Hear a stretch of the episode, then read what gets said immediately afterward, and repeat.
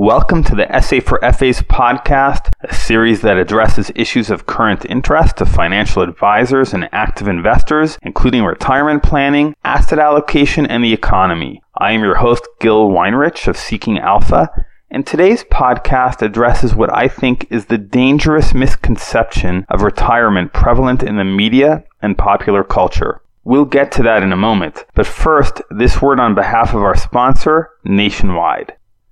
This podcast is brought to you by Nationwide.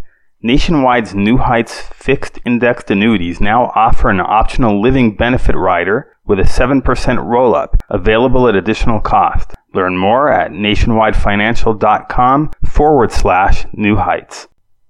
The media and popular culture project an image of retirement as a period of continuous partying at expensive resorts by juvenile elders with large travel and recreational budgets. But that is not reality, nor could it be for a very important reason noted by Joseph Coughlin, the head of MIT's Age Lab. In his most recent article on Forbes, Coughlin insightfully observes that modern retirement lasts for over two decades. That's roughly 8,000 days, or one third of one's adult life. As Coughlin puts it, 8,000 days sitting in a cafe is not realistic for most. That's a really good point, and it got me thinking what a difference 20 years can make. The first thought that occurred to me, I'm a history lover, was Woodrow Wilson's warning a century ago, in September of 1919, that the nations of the world would face another world war if they did not act in concert to prevent it. That war, World War II, broke out almost 20 years to the day Wilson gave that speech, when Germany invaded Poland in September of 1939. My point is that if 20 years can change the world profoundly, it can certainly change your life profoundly. We'll leave aside the enormity of change you experienced between taking your first steps at the age of one and becoming a 21 year old. But still, take any 20 year period in your adult life, and the changes are significant. At age 20, you might have been wondering what to do after college. At age 40, it was how to pay for your children's college. At age 60, people start thinking about their last few years of work. And while a valedictory excursion to a destination you've always wanted to visit may be appropriate, it would be unrealistic for most people to be planning an endless stream of pricey recreational activities. In that 1919 speech in Omaha, Woodrow Wilson stated, quote, I can predict with absolute certainty that within another generation there will be another war if the nations of the world do not concert the method to prevent it. End quote.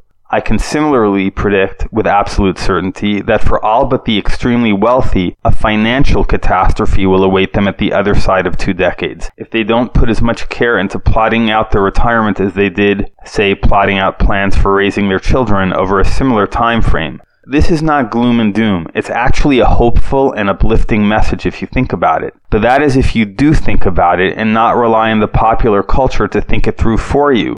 If you have reached the age of 60, then you've had time to consider what you most value in life and can plan accordingly. Taking the family for a winter vacation in Florida can be costly, but retiring in Florida could actually be a savvy financial move if the state's favorable taxation and proximity to the beach wherever you are matches both your wallet and your wishes. Others can be happy anywhere there's a good public library. The enjoyment part of your final 20 years doesn't have to cost much or anything at all. The trick is to match your expected income with your likely expenses, particularly healthcare, and make the tweaks necessary to make it work. Those tweaks can involve earning income through hobby based work or cutting costs through downsizing your home or moving to a lower cost area.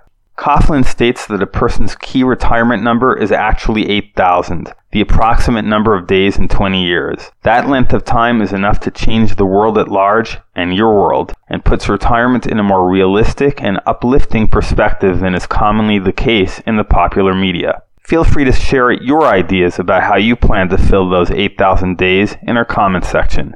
Thanks for listening. You can contact me at gil at seekingalpha.com if you have feedback or requests, and make sure to subscribe wherever you get podcasts. This is Seeking Alpha's Gil Weinrich, and our podcast was sponsored by Nationwide.